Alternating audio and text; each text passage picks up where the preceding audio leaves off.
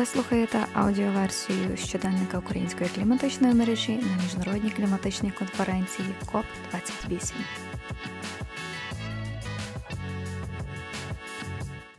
Ще один плідний день на КОП 28 минув. В українському павільйоні сьогодні було ну дуже жваво.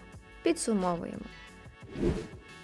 Розпочався день з події за участі членів української кліматичної мережі, присвячені відновленню після конфліктів та катастроф, де підіймались уроки з досвіду інших країн та імовірні сценарії відбудови України, зокрема з акцентом на зменшенні викидів парникових газів під час відбудови для уникнення надмірного впливу на клімат.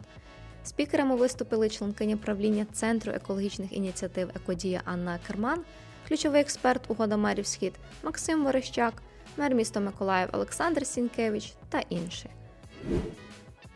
Також в межах павільйону сьогодні відбулася зустріч офіційної делегації українських перемовників із громадськими організаціями та експертами. Обговорювали адженду України в межах кліматичної конференції та результати її першого тижня. А наприкінці дня в українському павільйоні відбувся захід в продовження минулорічного, та експерти обговорили російський світ у фешн-індустрії.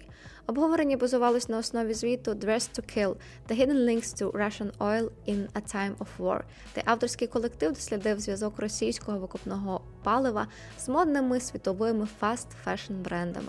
Радимо ознайомитися із звітом, якщо ви не робили цього раніше. Посилання у описі до цього епізоду. А про минулорічну подію за участі представниць організації членів УКМ Геоплату та нуль відходів Львів читайте на нашому сайті. Посилання також у описі.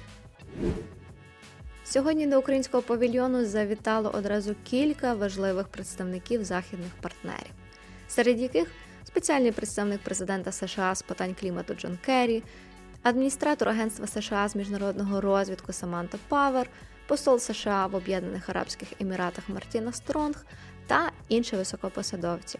Гостям провели екскурсію павільйоном, розповіли про головні інсталяції в його межах і, звісно, обговорили вплив російської війни на довкілля України та допомогу США у боротьбі з окупантом. А до Об'єднаних Арабських Еміратів, приймаючої країни, тим часом завітали й неприємні гості. Міжнародний злочинець, очільник країни-агресора та окупанта Путін прибув до Абу-Дабі, щоб обговорити з лідерами країни, що прямо зараз приймає конференцію ООН з питань зміни клімату, нафтовий ринок. Кліматичні активісти, зокрема українки з молодіжної кліматичної ініціативи Розвій, разом зі своїми польськими колегами влаштували акцію з цього приводу. А ми з цього приводу радимо максимально поширювати серед міжнародної спільноти дослідження разом від стенд, яке вийшло саме сьогодні. The Carbon War – Accounting for the Global Proliferation of Russian Fossil Fuels and the Case for Unprecedented International Sanctions Response і робити висновки. Посилання ви знайдете у описі до епізоду. Завтра на КОП28 вихідний. А тим часом делегатки від УКМ вже в дорозі, щоб розповідати вам про події з перших вуст.